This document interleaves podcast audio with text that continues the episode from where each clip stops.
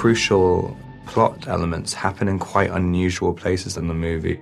I mean, who knew that there was an enormous wind farm in the middle of the ocean just off the coast of Denmark?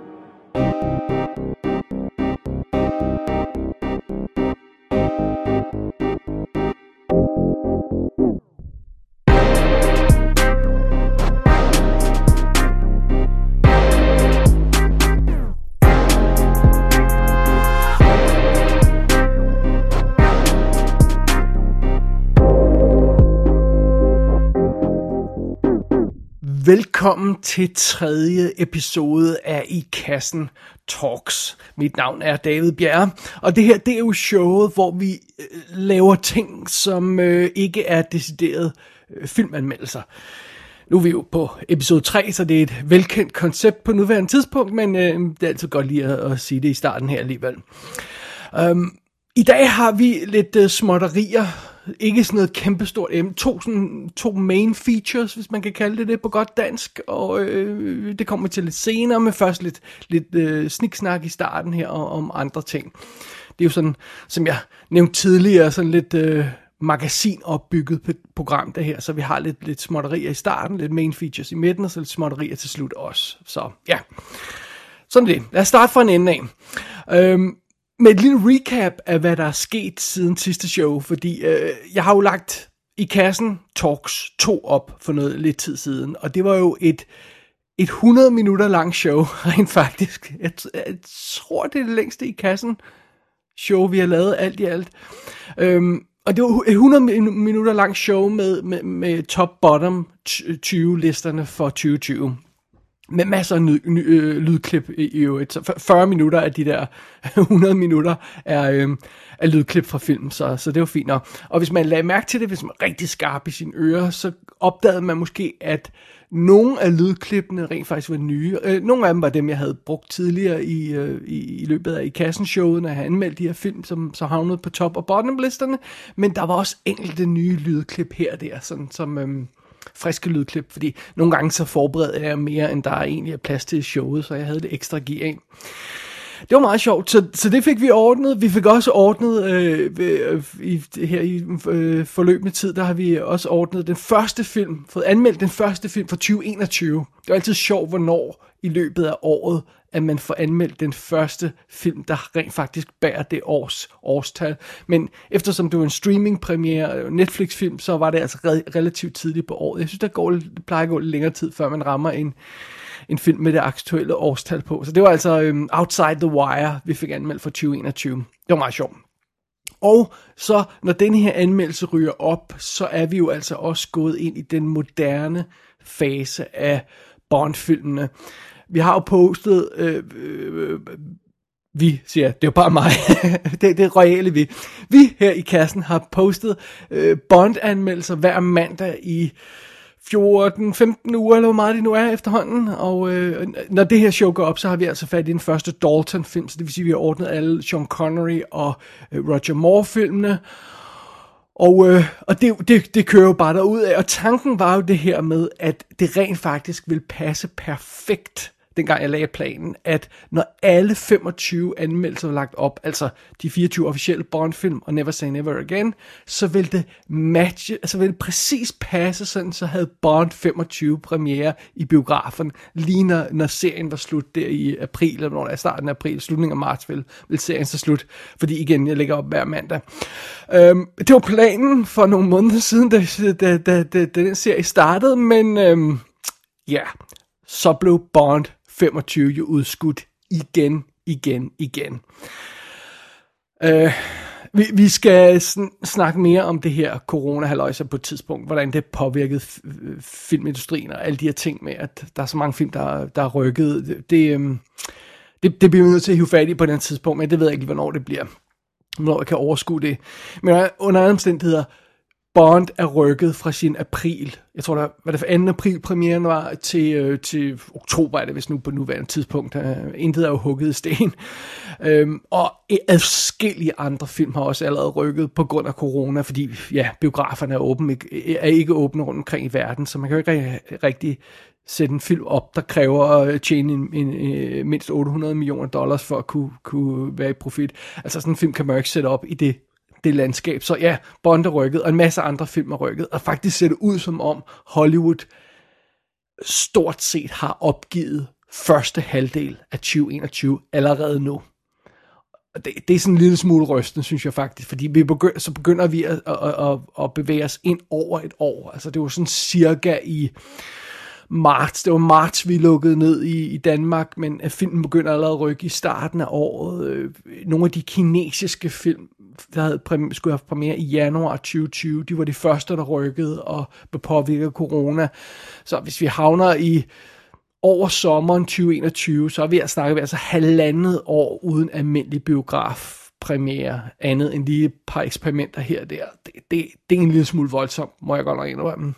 Og øhm, det virkede som en god idé, da jeg startede Bond Monday, uh, Bond Monday øh, rækken af, af, af anmeldelser i kassen. Uh, det virkede som en god idé, at, at om, om 25 uger, så ville der, det her corona bestemt være overstået, men det var det så altså ikke. Så ja, yeah, well, ja, so, so it goes. Så der, der er jo ikke noget. Sådan er det. det derfor, det, altså det er jo, det, der sker jo ikke noget ved at lægge øh, gamle filmanmeldelser op, om jeg så må sige, af, af James Bond-filmene. Det, det er jo evig grønne og sådan noget. Det, det behøvede ikke nødvendigvis at matche eller at ramme premieren på den nye film, men det var meget sjovt, hvis det gjorde.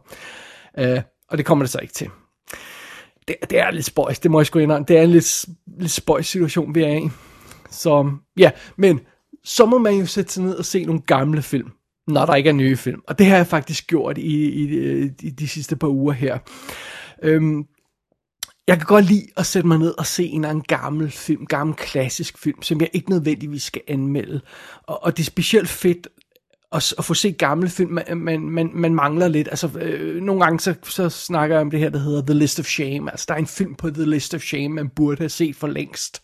Øh, og, og, og, så er det fedt at få set en strade. Nogle gange så er det også bare fedt at se gamle, gamle film og, og få set dem igennem. Og så bare...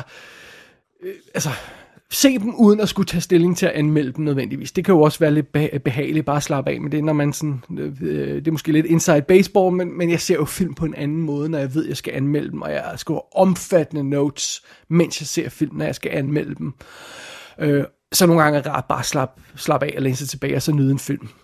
Og det betyder så, netop fordi jeg gjorde det, at jeg endelig fik fanget den originale The Magnific- Magnificent Seven, skal lige sige det rigtigt, The Magnificent Seven fra 1960 med Yul Brynner og Steve McQueen. Altså, jamen altså, det var fedt at sidde Det har jeg aldrig set før. Jeg har en eller anden grund formået at undgå at, at, at se den. Øh, selvom jeg har set klip fra den og, og kender til den, og, og vidste stort set også alt, hvad der skete i den, men jeg havde bare ikke rigtig, rigtig fået sat mig ned og se den. Det var super fedt. Det var fedt. Steve McQueen er the man. Og det, det er jo så John Sturges, der har instrueret uh, The Magnificent Seven fra 1960.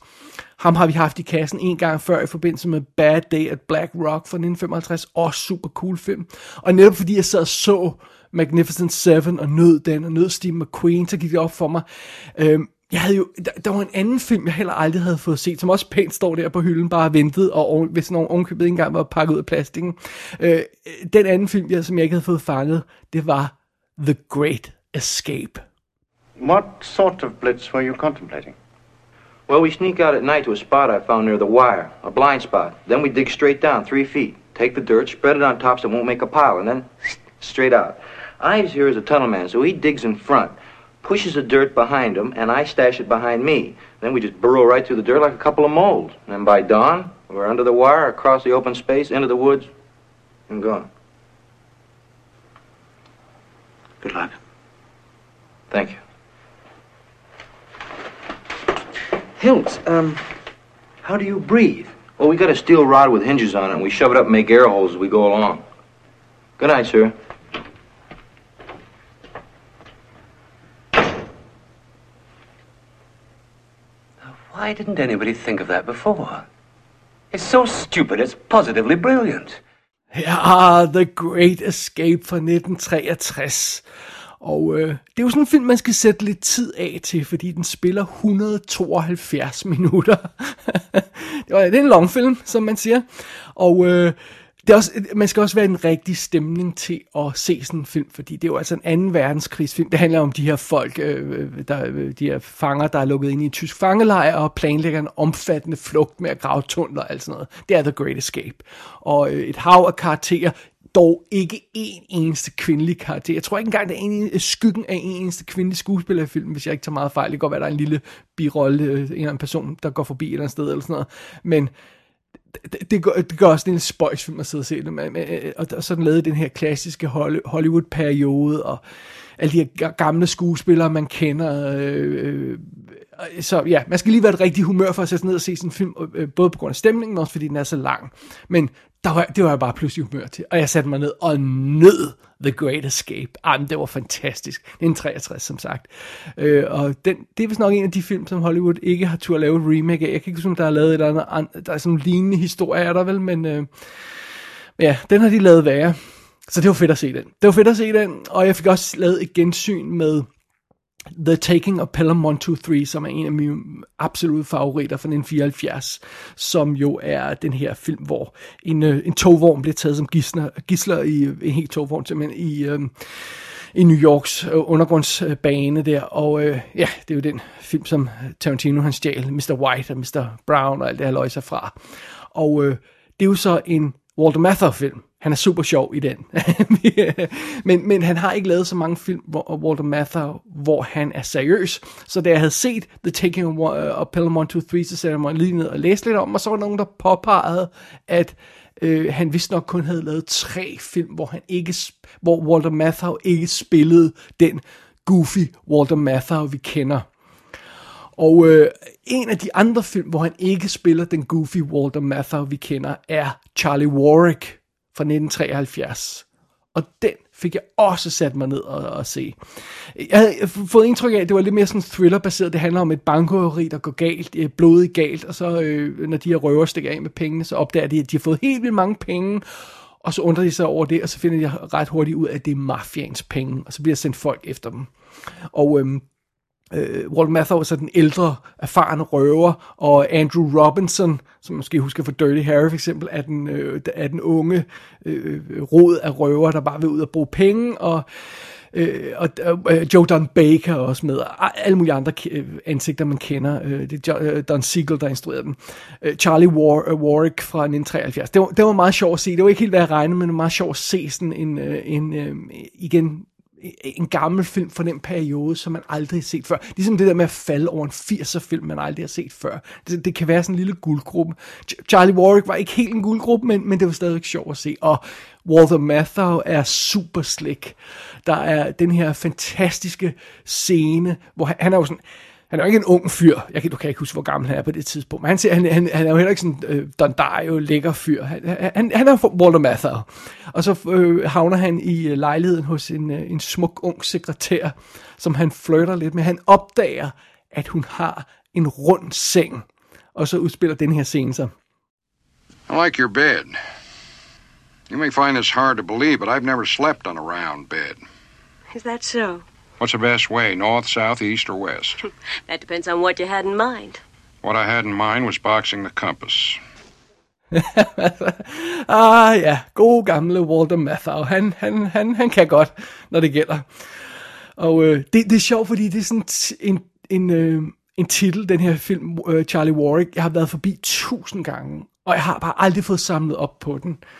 Og øh, nu fik jeg den endelig set, øh, som bare sådan en øh, slappe af og, og hygge med film. Altså når jeg ser den her slags film, også Great Escape og, sådan noget, og, og den slags, så, så er det selvfølgelig altid med tanker om, at så kan jeg altid vende tilbage og anmelde dem en anden gang, hvis jeg har lyst til det. Men øh, nogle gange er det også bare fedt at bare få, få de her film streget fra listen. Så det var noget af det, jeg har rodet rundt med i de, i de sidste par, øh, par uger siden, eller dage siden øh, sidste i kassen Talks. Så nu er vi alle sammen øh, caught up og up to date. Så nu kan vi gå videre til vores main features her i showet. Mackenzie, he's gone into coma. I need some answers. Mortality rate, anti-serum. Dr. Stratton. There is no anti-serum, Doctor. The bacteria seems to spread by aerogenic droplet transmission. I estimate it has an infection rate of some 60%. The first symptoms are those of a common cold, sinus irritation, a sore throat, that's it? That's all you know? That's all, Doctor. I don't have to tell you what we're up against. What you're up against? I may be the only doctor for a thousand potential plague victims if I haven't already cut it myself. That's exactly why it's important to contain the disease now. and why you'll all be heading for an isolation facility in Poland, where you'll get the very And best. in the meantime, what do you intend I fight it with, Colonel? Aspirin? Og den første af vores to hovedemner hedder lytterlister. Fordi jeg har rent faktisk fået tilsendt to lister fra to lyttere, Tobias og Allan, som har sendt top-bottom lister for 2020. Ganske uopfordret og helt uønsket har de sendt de her lister til mig. Men, men øh, nu er de der, så, så, så tænker jeg, så, så kunne det være meget sjovt at hive fat i dem alligevel. Så det er altså to kære lytter, der, der gør på samme måde, som jeg gør og, og, og gjorde i forrige i kassen Talks, det her med at sætte sig ned og se, hvad man har set i løbet af året, og lave nogle lister over, hvad var det gode oplevelser, hvad var det dårlige oplevelser, og, og, og, og det, det kan være sjovt at kigge tilbage på, også sin stats for året, og alt det her løjse, som jeg har gennemgået i de forrige shows. Så, men lad os prøve at kigge på det. Øh, jeg tager fat i Alan Loftagers liste før, jeg tror, det var den første, jeg rent faktisk fik. Så det er hans liste for, øh, for øh, filmåret 2020. Og først kommer han med lidt stats her. Nu læser jeg ikke hele mailen op, fordi så er vi her hele dagen, og øh, øh studiet lukker kl. 10. Så, øh, men øh, han skriver blandt andet, at han fik set 681 film, hvor 520 var øh, set for første gang. Og jeg, jeg synes, jeg kom godt op over de 300 i år. Jeg tror, det var 300... nej, Jeg kan ikke huske, hvor mange det var. Jeg fik set øh, øh, i, i 2020, men 681 kom jeg altså ikke op på. Det er jo nærmest øh, to film om dagen, eller i hvert fald øh, ja, mere end en. Så det er meget sjovt. Og han skriver også, at øh, den 1. marts, så havde han set mindst én film fra alle årtier fra, øh, fra, fra, fra, fra 1890'erne og frem. Og øh, det er åbenbart takket være DFI's øh, stumfilm.dk, hvor man simpelthen kan ja, gå ind og se øh, øh, gamle danske stumfilm og sådan noget. Men simpelthen fange en film fra hvert årti, helt op til nutiden, fra, øh, fra, fra 1890. Det synes jeg lyder meget imponerende, og det er noget af det, som jeg nogle gange er lidt irriteret over, at jeg ikke får gjort, set så mange gamle film. Det er også derfor, jeg prøver at presse det ind, når jeg ikke skal se, øh, der ikke er film, jeg skal anmelde, nye film og sådan noget, så prøver jeg at se de gamle film. Og det her Allan altså godt nok fået gjort meget omfattende og meget, meget overbevisende, må jeg sige. Good on you, sir.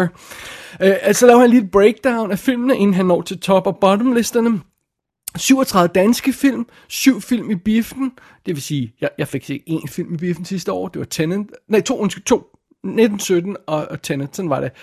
Øh, fordi ja, biograferne var lukket.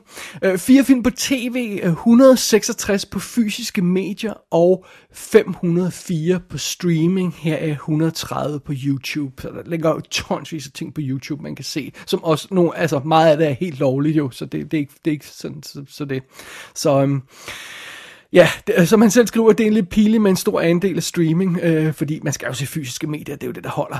Men øh, ja, han må gøre det bedre i 2021, som han også skriver. Alright, fair enough. Vi, når, vi- går videre til Alan Loftagers top og bottom liste for, for øh, 2020. Vi starter med bundtieren, og vi starter i, i toppen af bunden, hvordan vi siger. Med 10. pladsen på bottom 10, Alan, Alan Loftagers bottom 10 for, øh, for sidste år. På 10. pladsen har vi Bad Boys for Life. Tænk, at man kan komme til at savne øh, Michael Bay bag kameraet, skriver han. det skal jeg ikke kunne sige, for jeg har simpelthen ikke fået fanget Bad Boys for Life endnu. Jeg kan simpelthen ikke tage mig sammen til at se den. Jeg føler, at Bad Boys genren, øh, øh genren, øh, franchisen er så langt væk fra mig lige i øjeblikket. at Jeg, jeg kan ikke tage stilling til at skulle se en Bad Boys 3 lige i øjeblikket. Så, men det har Allan altså gjort, og den havnede på 10. pladsen. På 9. pladsen, Torrente 5 fra 2014. Øh, jeg elsker den første, og de andre er også gode, men nu er serien blevet træt, skriver Allan. Jeg har ikke set Torrente-film. Jeg har fået dem anbefalet adskillige gange, og jeg har hørt, de skulle være meget sjove. De der italienske, sådan lidt gaucho-agtige øh, øh, action-komedie-ting. Øh, men øh, ja, sådan er det. Man kan jo ikke nå det hele. På 8. pladsen, 1 Chapter 2. Irriterende personer og alt for lang og kedelig, siger Allan. Ah, ja, altså jeg, er i forvejen ikke særlig begejstret for et historien, så jeg må indrømme, jeg gad ikke at se et chapter 1, og jeg gad heller ikke se et chapter 2. Så det må stå for din regning, Allan.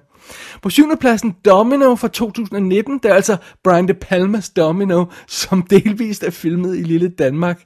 Øh, og han, Allan skriver, det var i det mindste bedre end Passion, øh, men jeg havde Passion, så det er ikke ligefrem en bedrift. Passion var jo også en Brian De Palma film, men Domino har jeg altså også fået anbefalet at skulle se, fordi den er så vanvittigt dårlig. Men så skal man jo lige tage sig sammen til at se sådan en dårlig film af det, øh, på den måde der. Det skal man jo, ja. Oh well, sådan det. På 6. pladsen har Alan Mary fra 2019. Jeg springer lige hen over, lidt, øh, lidt hurtigt hen over nogle af de her, bare lige for at vi ikke skal, igen, ikke skal være hele dagen. På 5. pladsen har han Exodus, Gods and Kings, Ridley Scotts film, som jeg heller ikke har givet at se, fordi, ja, well, det er jo det. Ja, jo mindre sagt det er jo bedre. Øh, på fjerdepladsen har Alan Valhalla fra 2019. Den havde jeg også på min bottomliste. Øh, ekstremt komisk, at alle skifter til øh, Christian Bale Batman stemme, når de snakker med Thor. Men ellers var der ikke så meget at hente i den bag. Og, ja, ja, hvad skal jeg sige? Øh, på tredjepladsen har Alan Antrim, The Deadliest Film Ever Made. Og øh, øh, det, det, det ved jeg ikke hvad er, så det skal jeg ikke gøre mig så meget klog på. På anden pladsen har han A Karate Christmas Miracle, den som lyder bestemt som en julefilm, jeg skal se næste år. Og på første pladsen, den dårligste film, Anna jeg så sidste år, der har vi Jay and Silent Bob Reboot. Kevin Smith er så dårlig til at instruere nu, og så umorsom, at jeg stort set ikke længere har lyst til at gå tilbage til de af hans film, som jeg husker som gode, skriver Allan. Og jeg kan godt se, hvad han mener, fordi jeg har simpelthen ikke kunne tage mig sammen til at se noget af det nyeste Kevin Smith. Og når jeg ser noget af det, han har lavet på sådan YouTube, så har det ikke virket særlig sjovt. Jeg kan skide godt lide ham som øh, pep talk guy for filmindustrien, øh, Kevin Smith, men... Øh, bortset fra de tre, fire første film, han lavede, så er der, så er der ikke så meget at komme efter, synes jeg. So be it. Sådan det. Lad os gå øh, i gang med top 10'eren, og undervejs så fik jeg pludselig en, en rettelse tilsendt til den her top 10, så nu er det blevet en top 11. Øh, det skal man, ikke lægge for meget i. På 11. pladsen på Allens top 10 liste, der har vi Avengement med Scott Atkins. Herlig Scott Atkins action, øh, der bare lader vold, pr- volden bryde skærmen, uden for meget forstyrrende historisk Erland. okay, Avengement, there you go. På 10. pladsen og det er jo så her, vi skal lige indskyde, at man kan, man kan lave sine lister helt, som man har lyst til, med gamle og nye film og alt muligt andet, så det har man måske allerede opdaget. Øh, Allan, han, han, han blander fuldstændig sin liste, det gør jeg ikke, men det gør han. Så på 10. pladsen, der har han The Cassandra Crossing fra 1976. En i kassen anbefaling, det er nemlig rigtigt. Øh, jeg kendte titlen, men har altid syntes, den så kedelig ud. Det var den ikke. Ah, en lille anbefaling der for Allan. Det er godt på 10. pladsen. På 9. pladsen har vi White Lightning fra 1973. Uh, øh, Ned Beatty som Nasty Sheriff og Burt Reynolds i topform. Jeg skal, jeg skal samle op på de her gamle Burt Reynolds film, det kan jeg godt mærke, fordi der er altså mange af dem, jeg ikke kender og ikke har set. Jeg kender titlen, men jeg har ikke set White Lightning. På 8. pladsen har vi Final Cut, Ladies and Gentlemen som er en af en YouTube-ting med at klippe en masse ting sammen fra andre film, så den skal jeg ikke gøre mig særlig klog på, men den kan man altså se på YouTube, hvis det er. På syvende pladsen over de bedste filmoplevelser for 2020 for Alan Loftager, der har vi Death by Metal, øh, dokumentar om dødsmetalbandet Death. Rørende og informativ, skriver han, og øh, det, det, det, det kan jeg godt bilde mig ind. Den, den øh, må jeg indrømme, jeg ikke har været i nærheden af. På 6. pladsen har vi The Medusa Touch fra 1978. Endnu en i kassen anbefaling. Skræmmende og spændende lige til det sidste. Jeg var helt solgt, skriver Allan. Ah, sådan skal det være. Så på femtepladsen har vi The Silent Partner fra 1978, Kanade, kanadisk undskyld, julekriminalfilm baseret på en dansk bog. Elliot Gould og Christopher Plummer er fremragende, og så får vi ovenkøbet øh, John Candy i en tidlig rolle. Nu skal jeg bare se den danske version, når jeg får købt den. Jeg kender ikke The Silent Partner, eller alle anbefalede mig den tidligere på år, øh, sidste år. Øh, den skal jeg lige have samlet op på. Den lyder meget interessant. The Silent Partner. Øh, på fjerdepladsen har vi Angst fra 1983. Den øh, skal jeg ikke gøre mig øh, øh, øh, øh, klog på. Og, og på tredjepladsen har vi The Great Silence fra 1968. Spaghetti western i sne med gode præstationer og onde bad guys, der får, hvad de fortjener. Eller gør de, da da da da skulle Allan. Og, og det lyder fedt. The Great Silence, den, øhm, den, øh, det er heller ikke en af de film, jeg, jeg, jeg kender særlig godt.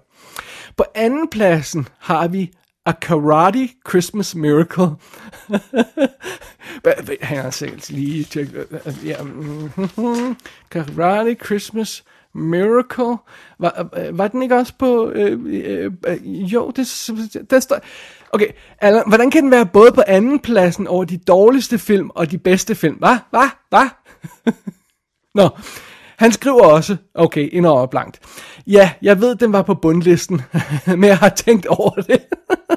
havde den været instrueret af David Lynch, havde den været ud, blevet udråbt til et ubegribeligt mesterværk, så øh, nu gør jeg det også. Det hjælper selvfølgelig, at både Martin Kove og Eric Roberts dukker op. Det er syret, det er karate, og det er julefilm. Så A Karate øh, Christmas Miracle er altså både øh, på anden øh, pladsen på de dårligste film, øh, Alan så sidste år, og de bedste film, han så sidste år. hey, man laver sine egne regler. Det var det, vi sagde ja, for i show. Sådan er det. Og på første pladsen, den bedste film, Alan Loftager så sidste år, der har vi Satan War fra 19, øh, 1979. Og øh, den kender jeg overhovedet ikke. Øh, men det er åbenbart en af de sjoveste filmoplevelser, Alan har haft sidste år. Øh, og han skriver, at han er sikker på, at det er meningen fra instruktørens side, og det er jo en god ting, fordi det er jo ikke altid tilfældet. Sådan er det. Alright, fair enough. Det var Allans øh, top og bottom liste for 2020. En, øh, noget af en blandet landhandel, og jeg tror ikke, der var så forfærdeligt mange øh, sammenfald med min liste, men vi havde da valghaller til fælles, så, øh, så, så det er altid noget. Lad os prøve at gå videre og kigge på Tobias' liste. I got some questions.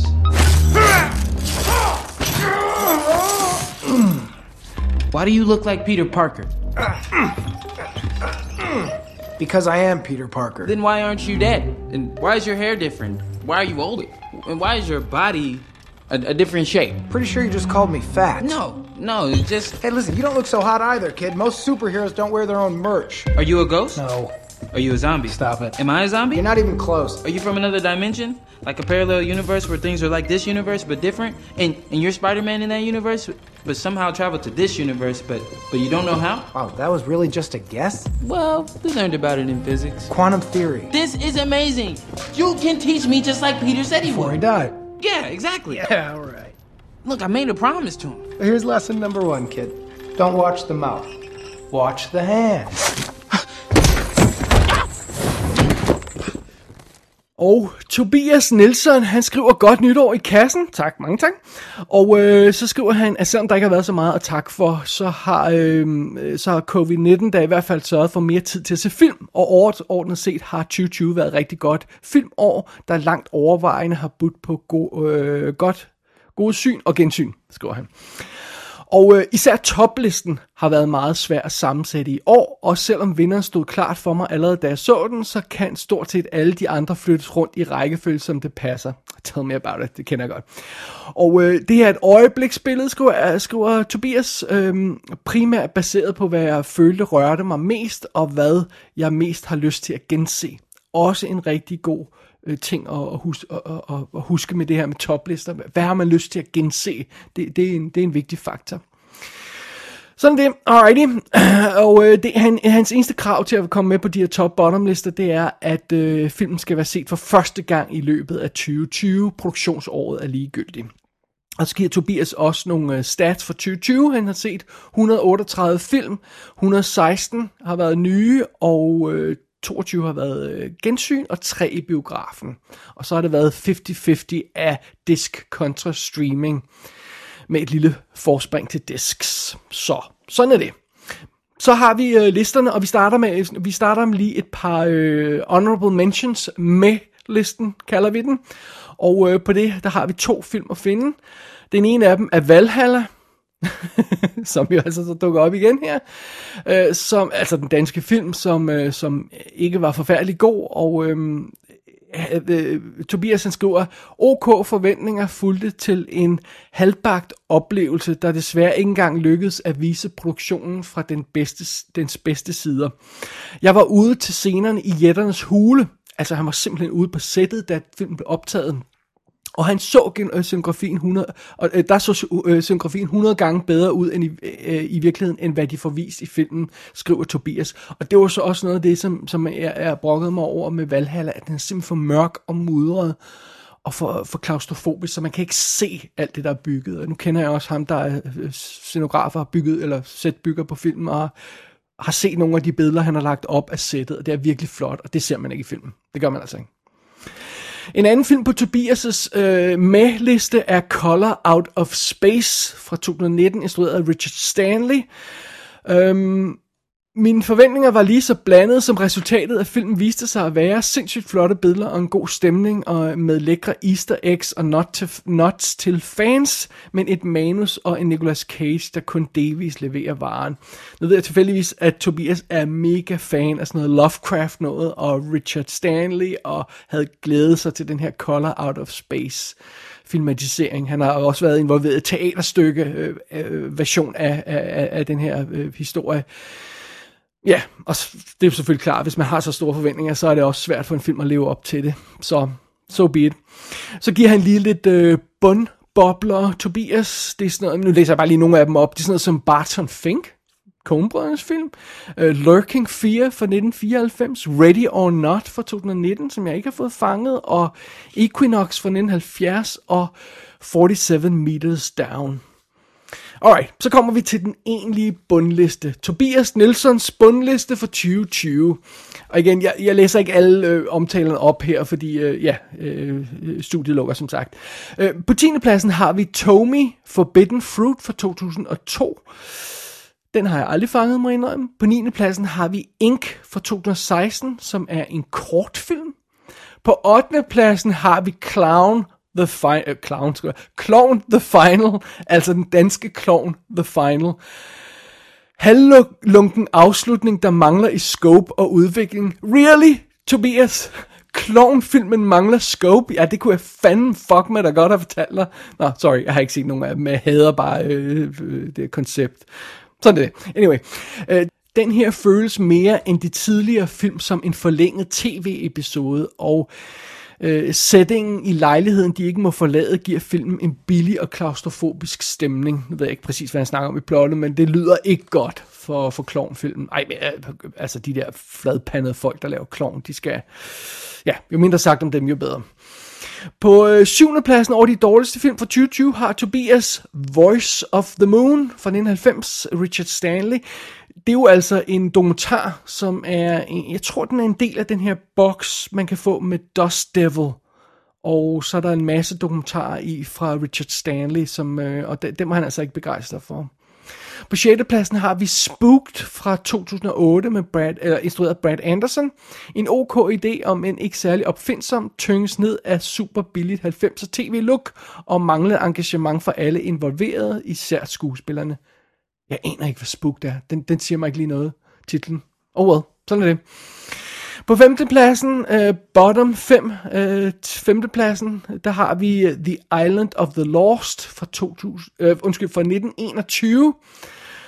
Øh, og det er altså en gammel filmati- løs filmatisering af The Island of Dr. Moreau. Den største problem er bestemt tonen, der konsekvent skifter mellem øh, creature horror og fladpandet komik. Der er også nogle race jokes, der ikke er alles godt. alles godt. Øh, ja, sådan er det. The Island of the Lost. Oh well. På fjerde, fjerde pladsen har vi Ghost Story fra 2017. Øh, fin idé med enkelte gode momenter, øh, men halvbagt helhed og en dealbreaker. Øh, det var bare en drømagtig afslutning. Øh, kunne have været så meget bedre. Den, kender, det, den siger mig heller ikke lige noget, må jeg indrømme. På tredje pladsen over de dårligste film, Tobias så sidste år, der har vi Holmes og Watson. Og øh, det er en af de ganske få film, jeg, har, jeg ser. Altså, normalt gør jeg det aldrig ved film, men det er en af de ganske få film, jeg har slukket for. Fordi jeg startede med at se den, og så i 15 minutter anden, så tænkte jeg, det her gider jeg simpelthen ikke. Og øh, mere fjollet end sjov med usammenhængende ulogisk plot, skriver Tobias.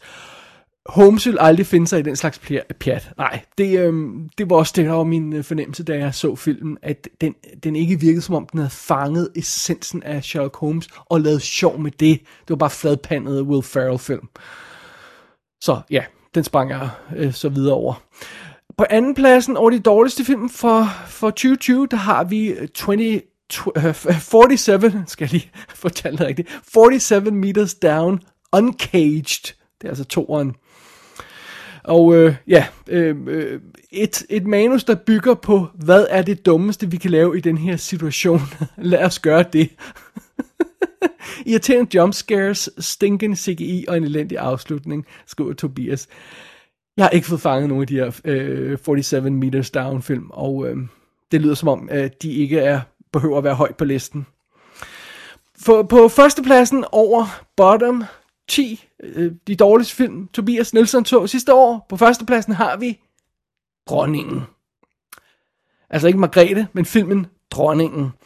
Udover enkelte flotte billeder er det her en afskyelig katastrofe fra ende til anden med det mest øretæveindbydende plot nogensinde. Hvad fanden er det for et budskab at sende ud, at voldtægt og pædofili er okay, øh, så længe ingen opdager det?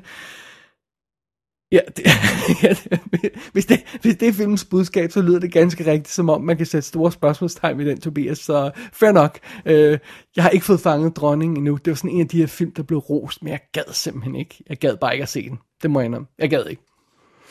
Oh well, vi går videre til toplisten. Tobias' topliste for 2020. Vi starter lige med nogle øh, bobler til toplisten, der har vi sådan noget som Antiviral, Lost Soul, The Doomed Journey of Richard Stanley's The Island of Dr. Moreau, dokumentarfilm, jeg varmt kan anbefale. Splice, The Professor and the Madman, True Grit fra 2010 og When Marnie Was Here. Det var lige nogle af dem. Så går vi videre direkte til top 10 listen. På 10. pladsen har vi Sound from the Deep det er åbenbart en kortfilm, der har vundet både bedste short og bedste øh, og audience award ved, ved 2017's HP Lovecraft Film Festival. Og øh, professional look, øh, professional og flot look, velskrevet og velspillet og en perfekt måde at genopfinde Lovecraft på for det 21. århundrede, skriver Tobias. Så øh, jeg ved, om man kan se den ved at, ved at gå på nettet et sted, men det kan man prøve at søge på. Sound from the Deep. På 9. pladsen har vi Across the Universe fra 2007. Jamen ah, altså, det er sådan en musical baseret på Beatles sange skal laves. Hvilken fantastisk måde at genopfinde både klassiske sange samt hele musical-mediet på. Godt skrevet, instrueret og lækre psykedeliske effekter. Jeg kunne ikke være mere enig. Across the Universe, instrueret af Julie Taylor, Julie Taymor, undskyld, er fantastisk mesterværk. Virkelig god. På 8. pladsen har Tobias The Pianist fra 2002 med Roman Polanski, også en stærk film. På 7. pladsen har han Dr. Sleep fra 2019. Director's Cut skriver han, Flanagan leverer en perfekt sammenflætning af Kings og Kubricks The Shining visioner, og øh, Ewan McGregor er perfekt til at vise Dannys menneskelige side, ikke et minut for lang. Den så jeg altså også. Jeg har ikke anmeldt den, men jeg, jeg skrev lige om en kort på Facebook. Jeg, jeg, jeg, den sagde mig altså ikke noget. Den, den, den fangede jeg aldrig. Men, men jeg skal også en blank indrømme, øh, at, øh, Dr. Dr. Sleep er jo en sequel til The Shining. Og Kubricks Shining filmen var jeg aldrig særlig vild med. Jeg ved godt, folk elsker den, men jeg har, jeg har sådan... Der, der er nogle ting, der irriterer mig ved den. Og, og øh, ja, jeg synes, den her Dr. Sleep sequel var mærkelig, og den er næsten tre timer lang i en director's cutten, så... Men Tobias elskede den, så den er havnet på syvende pladsen. På sjette pladsen en anden lang film, Once Upon a Time in the West.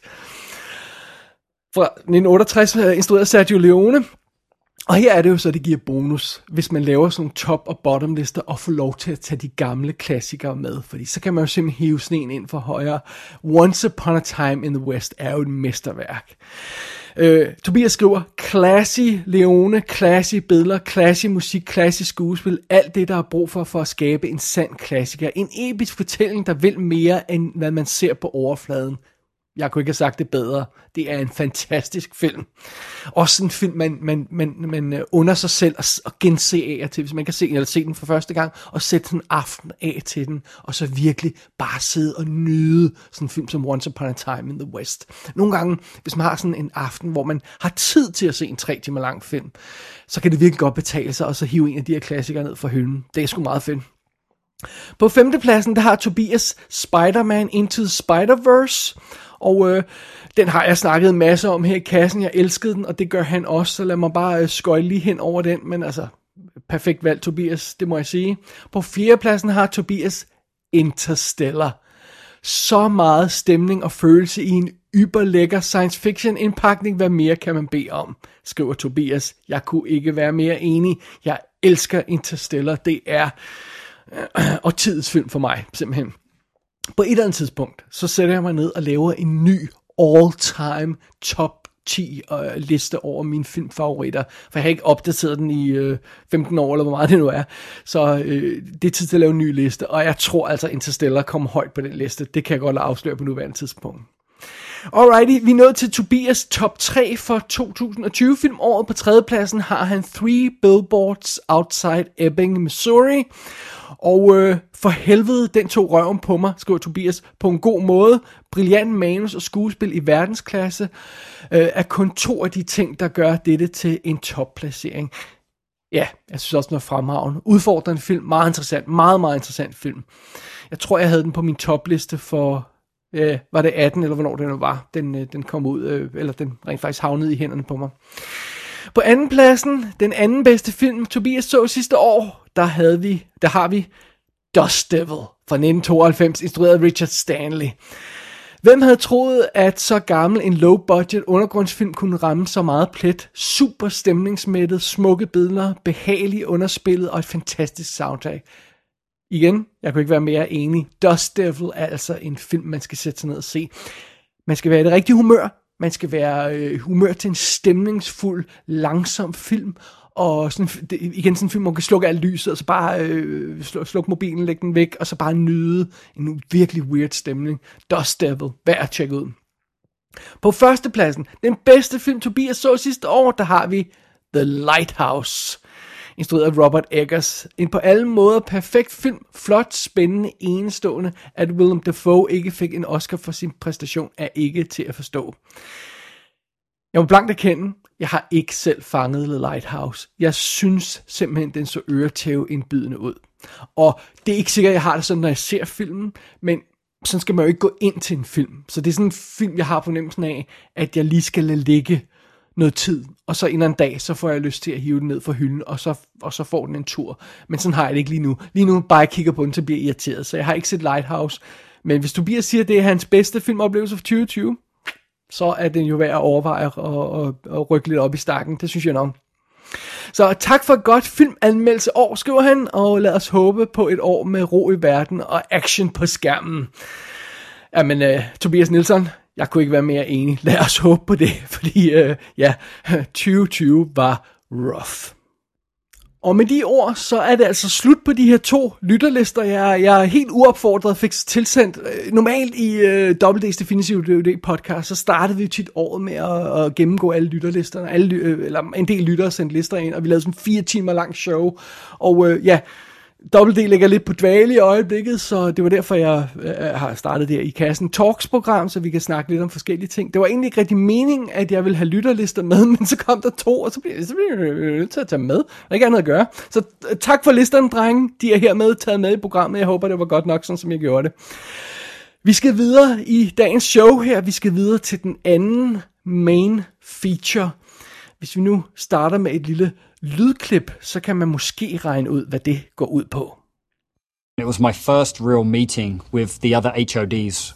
Chris he was talking to me about how he thinks would be the best way to first approach it. And I was like, okay. So he's like, so you should put a fight together of one guy fighting another guy, moving forward, and then play that backwards. And I was like, okay. So I'm kind of making my notes. And I'm like, okay, so fight forward and play it backwards. Then take the other guy away and have the guy who was first attacking watch the video of him doing it backwards, then have him do the routine perfectly backwards, then have somebody attack him as he's going backwards. And I'm like, okay, attack him as he's going backwards.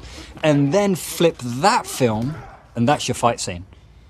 And at that point, I just stopped writing and kind of looked up, and everybody at the table started laughing. And even Chris was like, I lost you, didn't I? And I'm like, You did. Yeah, you did.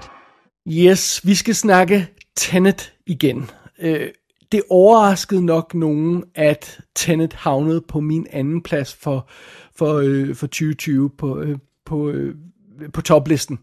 Fordi jeg havde en del kritik af filmen, da jeg anmeldte den, og jeg står egentlig ved den kritik. Øh, øh, øh, men som jeg også sagde i anmeldelsen, jeg har fundet fred med de ting, der de problemer, der er i filmen, og jeg har fundet ud af, hvordan jeg skal takle den nu, den her Tenet. Så Naturligvis, under alle omstændigheder, selvom jeg havde lidt problemer med filmen, så skal man alligevel have den i en rigtig udgave. Så jeg har naturligvis købt den fine, jeg rækker lige hen efter den, øhm, 4K Steelbook udgave her. Okay, det lyder bare som om det er plastik. Man kan køre, det er det er, det er en steelbook, jeg har her. Meget fin steelbook, og øh, den indeholder selvfølgelig øh, filmen på 4K-skive, og indeholder øh, øh, filmen på Blu-ray, som det så hører bør. Og så er der en skive med ekstra materiale, og den skive indeholder en lang making-of på 75 minutter. Og det er den, vi skal snakke om lidt nu. Øh, fidusen med det her er, at Chris Nolan, han laver jo ikke øh, kommentarspor mere. Han, han, øh, han gjorde det på sin første film, Following, Memento, Insomnia. Men så holdt han op med at lave kommentarspor. Og på hans seneste mange film, Inception, Interstellar, øh, Dunkirk, alle de her film, der er der sådan en lang making of, der er opdelt i flere emner, og det er også det, der er tilfældet her. Den her making of er opdelt i 12 underemner, den hedder Looking at the World in a New Way, The Making of Tenant. Og som sagt spiller den 75 minutter, øh, øh, og der er en play-all-funktion, så man kan bare sidde og se det som en lang dokumentar, og det, den hænger sammen på en fin måde, når man ser den sådan. Øhm, så den her dokumentar har jeg sat med for at se den, fordi at øh, meget kan man sige om Tenet, men øh, det er en fascinerende produktion. Der er nogle fascinerende udfordringer i filmen, der er nogle fascinerende tekniske detaljer i den, og det vil jeg gerne se lidt mere om. Og det får man også, hvis man ser den her dokumentar. Øh, og det er sådan en klassisk øh, making-of dokumentar, der er på, på den her skive. Den består af talking heads interview med skuespillere, instruktøren, øh, tekniske folk. Så er der nogle behind the scenes optagelser, hvor man ser scenerne blive filmet, helt klassisk making-of-agtigt, og så er der en hel masse rigtig flotte, rigtig gode behind-the-scenes fotografier. Så man viser simpelthen fotografierne i den her dokumentar, zoomer ind på detaljer og sådan noget, og der er taget et hav af rigtig lækre behind the scenes fotografier. Og det er meget sjovt, fordi når man ser sådan en fotografi i en, i en dokumentar med levende billeder, så kan man jo, så kan man jo altså, en ting er, hvis man ser noget sjovt øh, behind the scenes øh, optagelser med kamera, der står, øh, mens en scene bliver optaget, og kameraet karter rundt, og man ser, det ser meget fint ud, og øh, ting crasher og sådan noget. Men det her med at se fotografi, hvor man et, et lækker fotografi, hvor man simpelthen kan se detaljerne i en kulisse, eller i et kamera setup, eller sådan noget. Øhm, det, egentlig vil jeg tro, det, lød, det, det vil være lidt kedeligt at se på, men det virker virkelig godt i den her dokumentar, også fordi fotografierne er så gode. Jeg skal nok lægge nogle af dem op på bloggen, men det kommer vi til senere. Alrighty. Så den her 75 minutter dokumentar, som jeg øh, satte med og så for nylig, det, det er en solid dokumentar, men det er også lidt en traditionel øh, dokumentar. Det er ikke sådan en overfladisk EPK, Electronic Press Kit, øh, øh, dokumentar, hvor alle bare klapper hinanden på ryggen, og, og, og det er jo så fint og sådan noget. Men øh, det føles som en meget kontrolleret dokumentar, det her.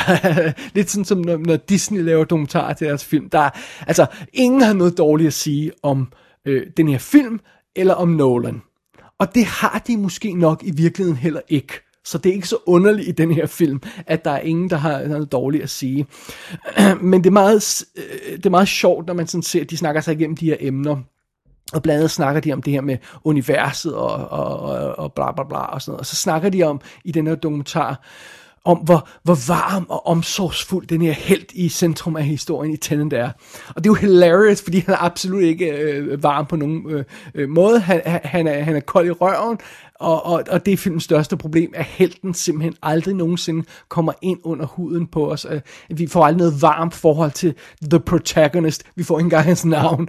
Øh, og, og, og, og det er meget sjovt, at de sidder og siger det sådan i den her dokumentar. Og honestly, jeg tror, de mener det Men der er altså, der er altså et, et stort gap mellem de her folk, der laver film, og så os, der oplever den, vil jeg våge påstå. Så det har man med. Men til gengæld, så har de altså også med det her med, at de snakker helt ærligt i den her dokumentar om, hvor meget de selv kæmpede med Tenet-konceptet. Og ikke bare i starten med sådan at fange ideen om, at tingene går baglæns og forlæns og sådan noget, men hele vejen gennem produktionen var det en konstant kamp at prøve at forstå, hvad den her film gik ud på. Og det er meget sjovt, at det er ret omhyggeligt med, og de fortæller en del historier om, hvordan de ikke forstod det, og hvordan de hele tiden skulle diskutere det, for at være sikre på, at, at de gjorde det rigtige. Og så, så, så, så på den måde føles det ikke som det her et trunk press kit materiale, fordi det, det føles sådan mere ærligt end det. Men det er meget sjovt det her med, at de sidder og snakker og, og stolper op og stolper ned om, hvor svært det var for dem at forstå det her, den her film, når de lavede den. Der er ingen, der, der, der, der nævner, hey, kan jeg vide, hvordan publikum så skal følge med i den her film? Første gang de ser den, så får vi jo, så får vi jo den her film præsenteret, sådan som Tenet er, med så kompliceret som den er. Øh, og som jeg nævnte i, i anmeldelsen, eller i hvert fald års øh, wrap-up show der, det her Tenet er en film, der ikke, der simpelthen ikke virker første gang man ser den. Man kan ikke overskue den historie, før man er nået til slutningen og ser den anden gang. Det kan man simpelthen ikke. Og de her folk, der sidder og snakker om at de havde svært ved at forstå konceptet, når de skulle optage filmen. De sidder jo med et manuskript, så læser de manuskriptet, så snakker de med instruktøren, så ser de storyboards eller animatics, og så går de ud og ser, optager scenen, og så forstår de det stadigvæk ikke, og så er der ingen, der har undret sig over, hey, hvad skal vi gøre med publikum, fordi de har jo hverken læst manuskriptet eller set storyboard og sådan noget, når de oplever filmen. Øh, kan jeg vide, hvordan de vil opleve det her show? Der, det er slet ikke med. Og det synes jeg er meget sjovt, fordi det er filmens største problem. Jeg tror, der er mange, der ser Tenet en gang og siger, de, jeg fatter ikke en brik af den, og jeg går aldrig tilbage til den. Hvilket er en fejl. I hvert fald skylder man sig selv at, at se den en gang til. Det kan godt være, at man stadig hader den, men så har man i mindste givet den en færre chance. Øh, Øh, men men øh, det, det er fascinerende, at det er med i dokumentaren. Øh, og ellers så ser man selvfølgelig også, hvordan de optager alle de her scener. Full-scale crash af et fly ind i lufthavn. Altså, det er absurd at se på. Og denne her sekvens, hvor man ser dem skyde og designe de her kampscener, hvor en person, der går fremad i tiden, og en person, der går baglæns igennem tiden, hvor de slås sammen. Altså det at se dem prøve at konstruere de her scener, det er noget af det, den her dokumentar har med, og det er vanvittigt fascinerende at se på. Så, øhm, så den her dokumentar er bestemt værd at tjekke ud. Det, det, det, øh, det, vil, jeg, det vil jeg bestemt sige. Det, der, der er meget guf i den, og, og meget lækkert behind the scenes materiale. Men vi har altså kun den her dokumentar på skiven. 75 minutters dokumentar, og, og som jeg sagde, meget kontrolleret dokumentar. Og en film som Tenet kunne virkelig godt trænge til et kommentarspor fra instruktøren, et kommentarspor fra skuespilleren, et kommentarspor fra de tekniske folk. Altså jeg vil ikke, og så måske fra en, en, øh, en filmkritiker eller filosof eller sådan en stil, eller, eller videnskabsmand, der kan snakke om frem og tilbage ting og sådan noget, og tid og sådan noget. Altså fire kommentarspor vil ikke være urimeligt til sådan en film her. Det, er, det, det, det understøtter den absolut, så kompliceret er den, og det får vi ikke her. Vi får heller ikke noget øh, behind the scenes materiale om alle computereffekterne i filmen. For der er mange computereffekter.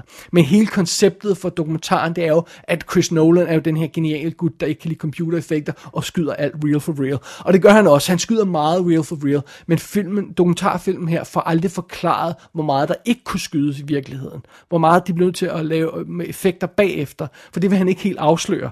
Og øh, den afslører heller ikke den her øh, øh, dokumentar, hvor mange, meget af, af det her frem og tilbage og baglæns og forlæns i samme scene, hvor meget af det der er effekter, og hvor meget der er folk, der bare bevæger sig modsat det, det ser ud som og så spiller man filmen baglæns. Altså, øh, de her, det er ligesom om, den holder, holder sig lidt tilbage, filmen, med de tekniske detaljer omkring, øh, hvor, hvordan meget det her er lavet.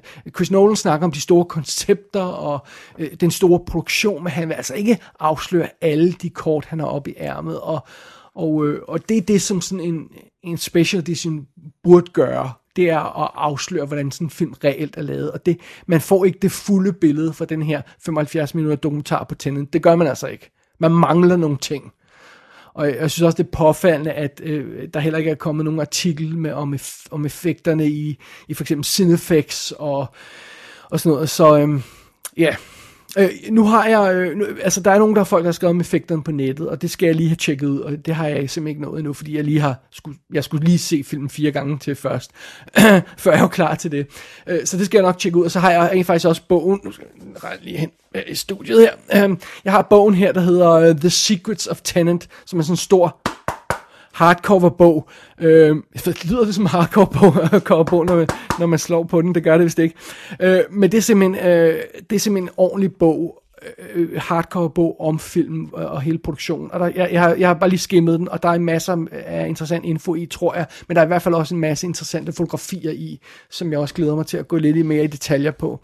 Men... Øh, Ja, så, så, så, så det her øhm, øh, for lige at, øhm, for at øh, opsummere, hvad, øh, hvad, hvad, hvad den her dokumentar om, om Tenet, så er den god, og den er fed at se, men det er halvdelen af historien. Vi mangler den anden halvdel. Vi mangler øh, en, en masse information, og hvis man gider at gå så meget ned i Tenet, og, og det, det, det gider jeg altså godt at gøre. Øh, det, det, det har den film gjort sig fortjent til, synes jeg, og det, det, øh, det giver den her special edition altså ikke mulighed for. Så det. Sådan er det. Nok om, øh, om Tenet for, for en stund i hvert fald.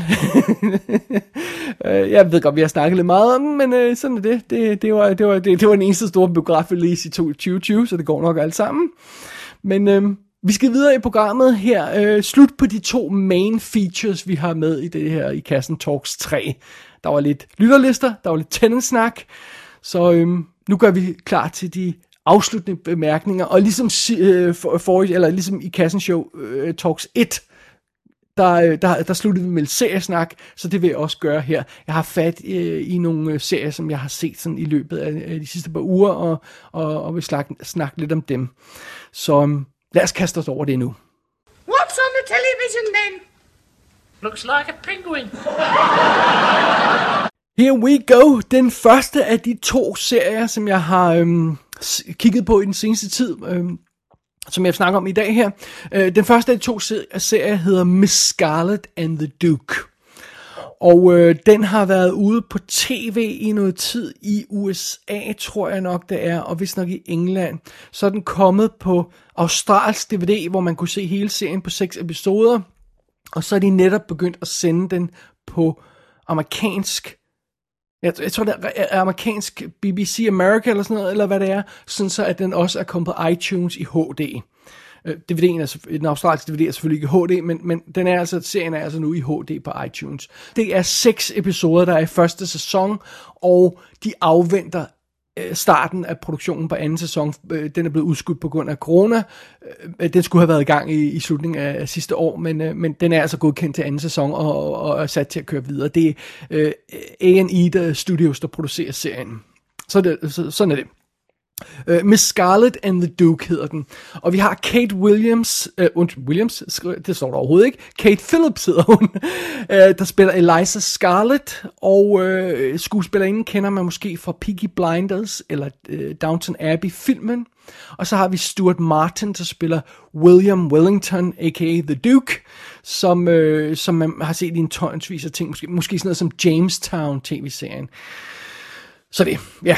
Og øh, det vi er ude i, det er simpelthen, at vi har en, øh, vi, det foregår i det 18. århundrede, øh, undskyld, 19. århundrede, så vi, øh, i London, så vi har den her klassiske brosten og hestevogns subgenre, som, øh, som mange øh, af Sherlock Holmes historierne foregår i i sagens natur. Altså Sherlock Holmes med Robert Downey Jr. og Young Sherlock Holmes og sådan noget, foregår i den her setting.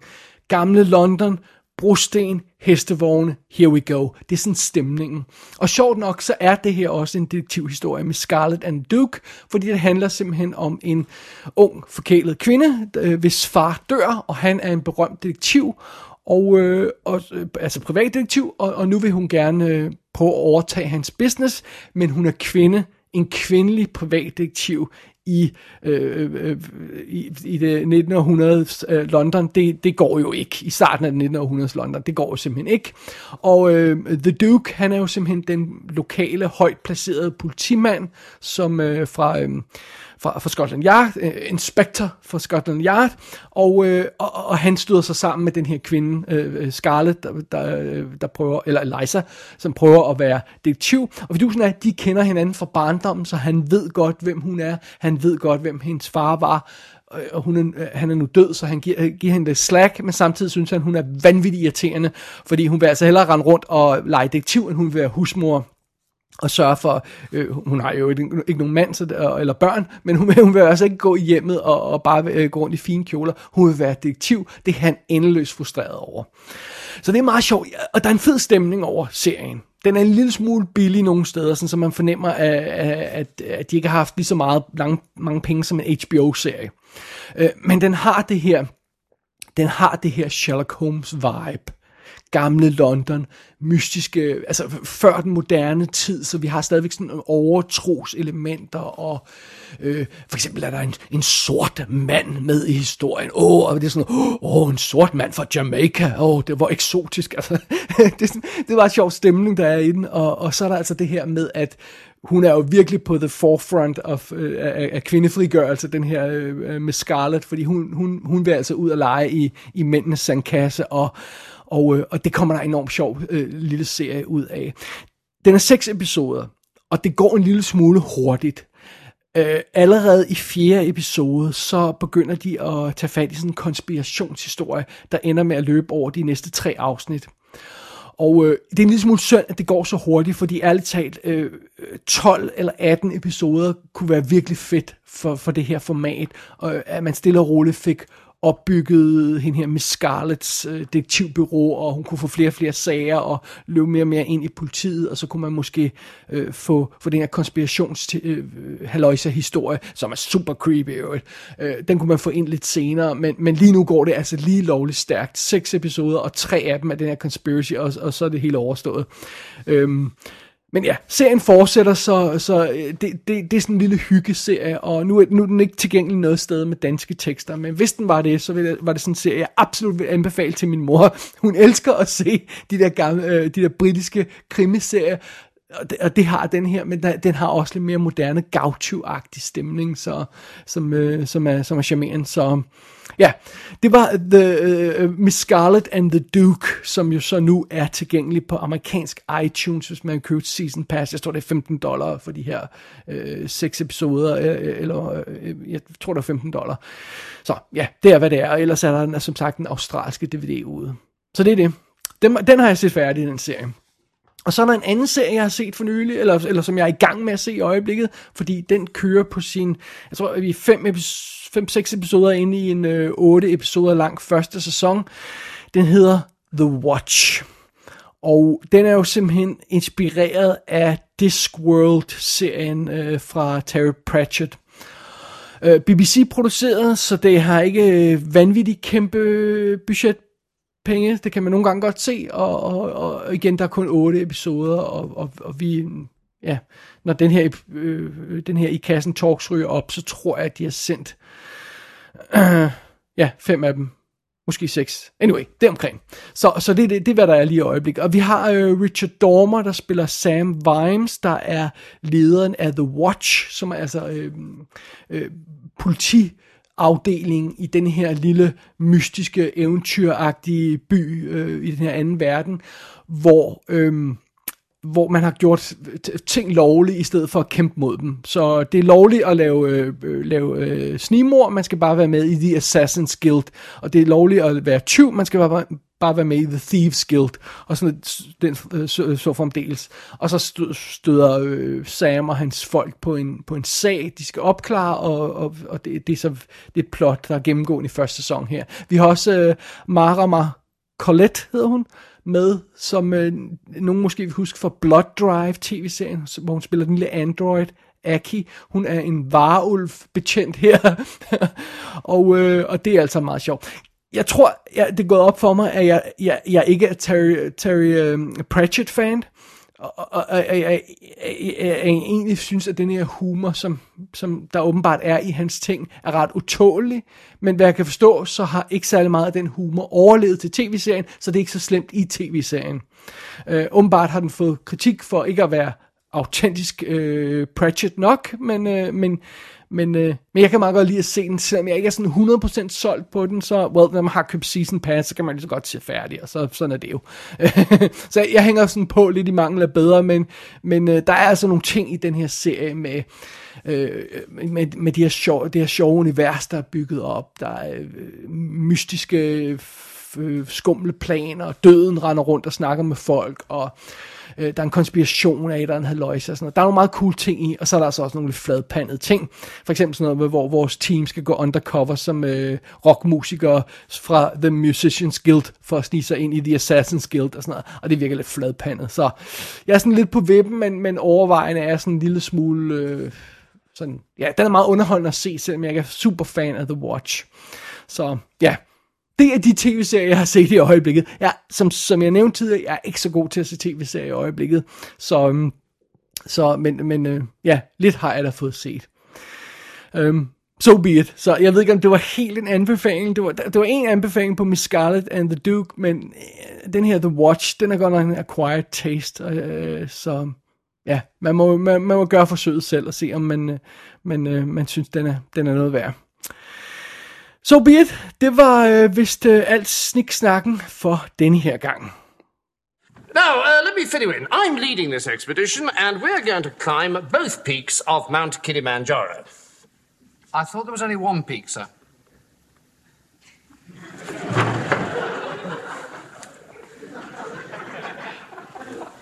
Well, that'll save a bit of time. well done. Now, the object of this expedition is to see if we can find any traces of last year's expedition. Last year's expedition? Yes, my brother was leading that. They were going to build a bridge between the two peaks. My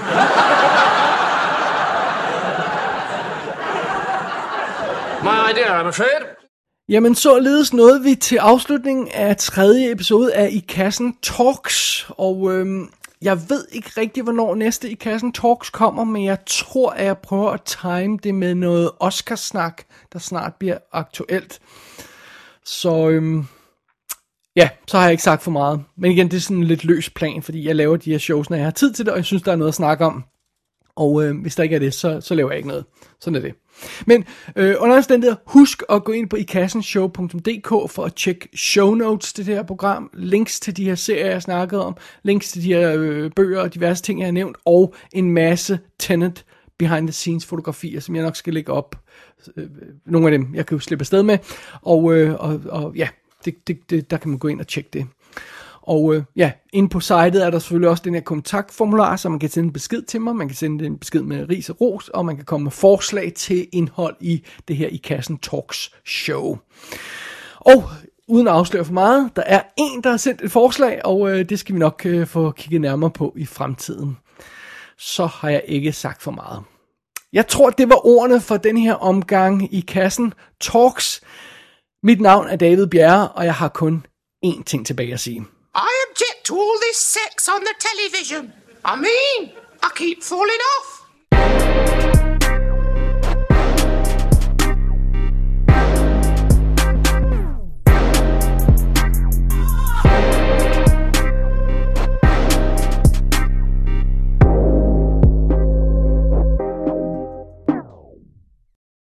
You're an interesting man, Mr. Merrick. Go to sleep, Miss Fort. Last of the Independents. Go to sleep. You know I have to be up early. Don't get killed. Here I am. I'll try not to. Go to sleep, please. You still owe me South by Southwest. Then will you go to sleep? We'll see.